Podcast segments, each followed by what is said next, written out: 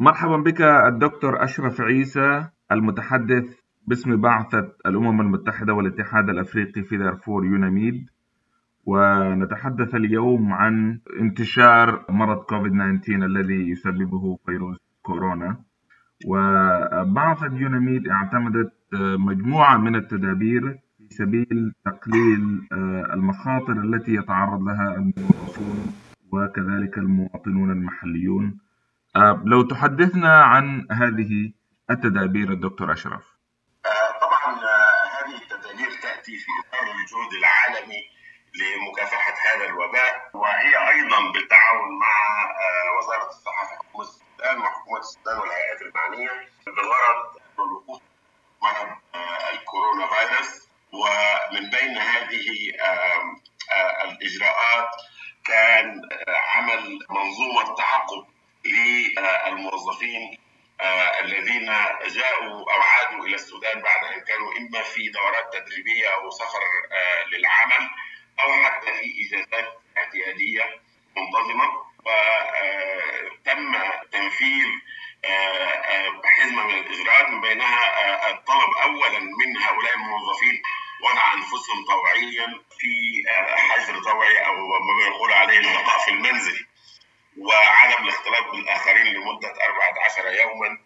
وهذا الإجراء جاري التنفيذ ليس فقط على الموظفين المدنيين ولكن أيضا على أفراد الأفراد العسكريين والشرطه في البعثة. ويشمل كافة موظفي البعثة. وأيضا أصدرت البعثة مجموعة من المعلومات التوعوية عن طريق قسم الإعلام بالبعثة والإدارات المختلفة.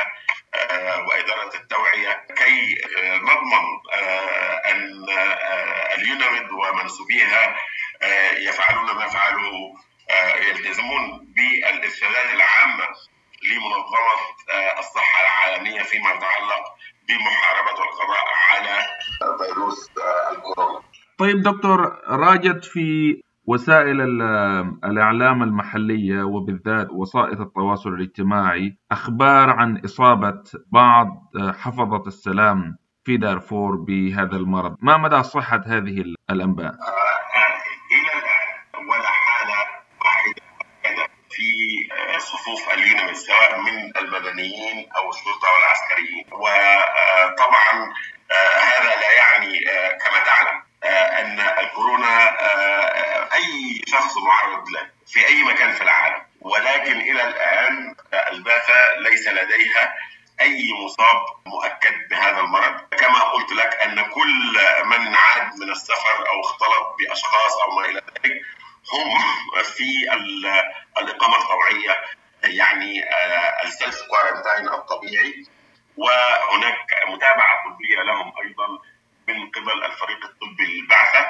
الذي أيضا يتعاون مع حكومة السودان في مواجهة هذا الوباء أو هذه الجائحة. طيب دكتور نظرا إلى ضعف البنية التحتية وهشاشة النظام في السودان هل هل هناك أي خدمات تقدمها البعثة إلى السلطات المحلية في سبيل احتواء هذا المرض؟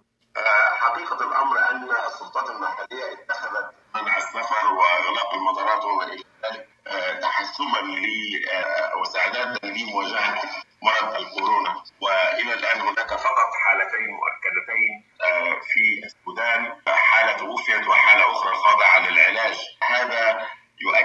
أنه قد يكون البنية التحتية ليست بنفس مستوى البنية التحتية في الدول المتقدمة والدول الأخرى ولكن الإجراءات والكوادر الطبية المؤهلة في السودان تواجه إلى الآن بنجاح كبير مقارنة بالدول الأخرى هذا الوضع. ونحن نأمل أن يخرج السودان من هذا الوضع العالمي ليس هو وضع خاص بالسودان فقط بإذن الله بأقل الخسائر الممكنة ونتمنى للشعب السوداني وأهلنا في دارفور بالذات الذين نعيش بين ظهرهم الصحة والعافية ومن الله سبحانه وتعالى بإذن الله. دكتور أشرف أيضا نتحدث عن جهود التوعية، ما هي جهود التوعية التي تقوم بها البعثه في هذا المجال؟ طبعا ليس فقط طريق القطر للامم المتحده وعلى الاخص الوكالات المتخصصه من منظمه الصحه العالميه واليونيسيف التي لديها باع وتجربه هذا المجال نحن نعمل معهم في اليونان نشترك في حملات التوعيه سواء كان ذلك عن طريق البرامج الاذاعيه على سبيل المثال بعثه الاعلام عقد ندوه إذاعية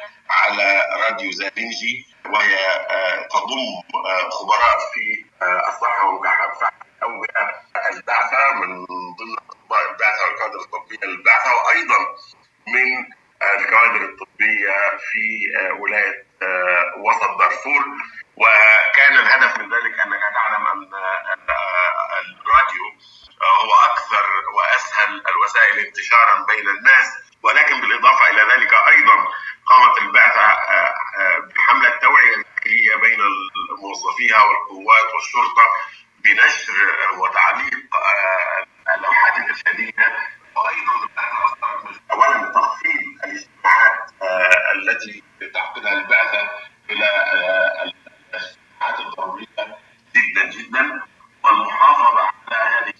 ذلك وفقا للتوجيهات الصحية العالمية وتوجيهات منظمة الصحه العالمية واليونميد كما قلت بسبب انتشارها في دارفور تعمل مع منظمات والوكالات مع السلطات السلطات الصحية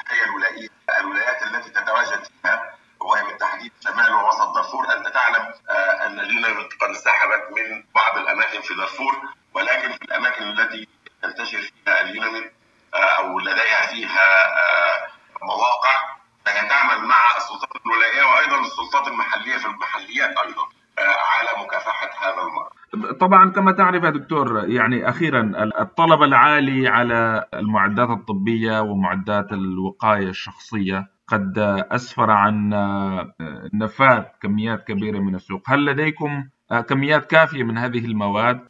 نحن لدينا كميات من هذه المواد كافية لمنسوب البعثة وقد تم توزيعها في كافه الأماكن وهي أقنعة وقفازات والسوائل التطهير المختلفة وأيضا تقدمت الجهات الحكوميه في بعض ما طلب للدعم في هذا المجال وأيضا في مجال الجوانب الطبيه الاخرى في ذلك عربات الاسعاف وما إلى ذلك والبعثه الان تنظر في حدود امكانياتها طبعا وفي حدود ما هو متاح لديها كيف تلبي هذه الطلبات أو بعض منها كما قلت في حدود ما هو متاح لدينا كي نضمن ليس فقط أن نحمي موظفينا وبحماية موظفينا نحن أيضا نحمي المجتمع الذين الذي يعيشون فيه ولكن أيضا مد